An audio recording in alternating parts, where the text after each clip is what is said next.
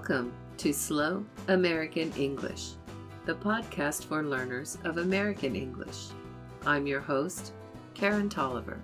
This is episode number 68 Bill Gates and Microsoft. Before we begin, here are some important items. 1. Please leave me a review either on the podcast website at slowamericanenglish.net or wherever you get your podcasts. I want to hear from you. 2. Now's the time to buy Slow American English workbooks on Amazon, especially if you live in Germany. Germany has reduced the VAT, value added tax, from now to the end of the year. Please buy yours today. 3. A big thank you to my Patreon patrons for pledging a little money every month to keep the podcast going. You help pay for web hosting and other expenses. Without you, I could not help English learners all over the world. If you are not yet a patron, please visit patreon.com slash slow American English and become one today. Now for the podcast. William Henry Gates III was born in Seattle, Washington in 1955. Bill Gates met Paul Allen in high school in the late 1960s. The two were very interested in the school's teletype machine.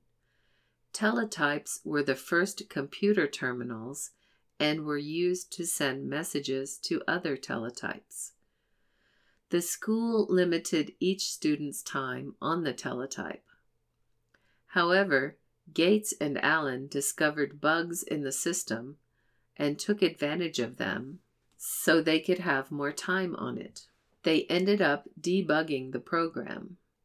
They also wrote a program to monitor traffic in Seattle, for which they made $20,000. Allen went to college in Washington State. Gates went to college at Harvard in 1973 to study law. However, both dropped out of college and founded Microsoft in 1975, just one year before Steve Jobs and Steve Wozniak founded Apple. Microsoft's first product was a program written in the BASIC computer language that ran the Altair computer. In fact, the pair wrote the program only after the Altair company agreed to see a demonstration. They presented it without having tested it on an Altair beforehand. It worked perfectly. Microsoft moved to the Seattle area in 1979 when the company was making about $2.5 million. Gates was 23 and he was the head of the company. Bill Gates' mother, Mary, served on IBM's corporate board of directors. Through her, Gates met IBM's CEO. He eventually made a deal with IBM to license the MS DOS operating system for the IBM personal computer, PC. When other companies cloned IBM's PC, Microsoft was then able to license MS DOS to them too. Business was so good that Microsoft's gross revenue was $16 million by 1981. It was a global company by 1983, with about 30% of the world's computers running Microsoft software. MS DOS was a keyboard driven system. Only text showed on the screen.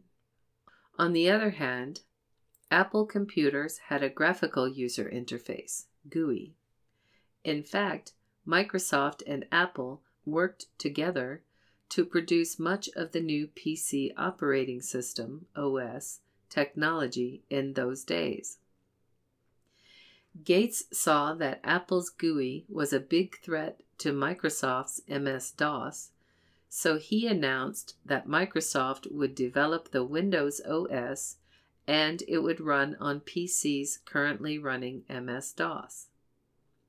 However, Microsoft was not working on Windows at the time. This was a genius marketing move because people would wait for Windows rather than buying Apple computers. This made Gates and Jobs enemies, and it cemented the differences between Microsoft and Apple products forever. Windows 1.0 was launched in 1985, and it looked very similar to Apple's GUI. At the time of this recording, Windows is now up to version 11. More Microsoft facts. Bill Gates became one of the richest men in the world because of his business and computer skills. Paul Allen left Microsoft in 1983 because he had cancer. He recovered but didn't rejoin the company. He died in 2018. Microsoft's headquarters moved to Redmond, Washington, also near Seattle, in 1986. Also in 1986, Microsoft went public, which instantly made four billionaires and 12,000 millionaires out of Microsoft employees. Microsoft Office, including MS Word and Excel, was introduced in 1990. Windows 95, introduced in August 1995, included Internet Explorer, a web browser that allowed the OS to take advantage of the fast growing internet. The first Xbox game console was released in 2001. Microsoft bought Hotmail in 1997 and renamed it Outlook in 2012. Bill Gates stepped down as Microsoft's CEO in 2000 and became Chief Software Architect, but he remained Chairman of the Board.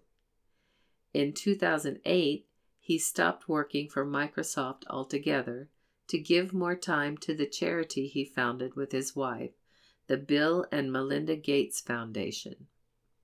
The Gateses have personally donated over $36 billion in Microsoft stock to the foundation so far.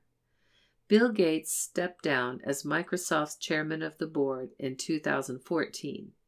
He chairs his foundation now and has received many awards for his ongoing philanthropic work. That's the podcast for this time. Slow American English is written and produced by Karen Tolliver. Copyright 2020. All rights reserved. For a free transcript and to subscribe to the podcast, visit slowamericanenglish.net. You can also subscribe via Apple Podcasts, Google Play Music, TuneIn, and any other podcast feed reader. Theme music is written and performed by S.W. Campbell and used by permission. Find more music by this artist at soundclick.com slash S-W-C-A-M-P-B-E-L-L. This has been Slow American English. I'm Karen Tolliver. Thank you for listening.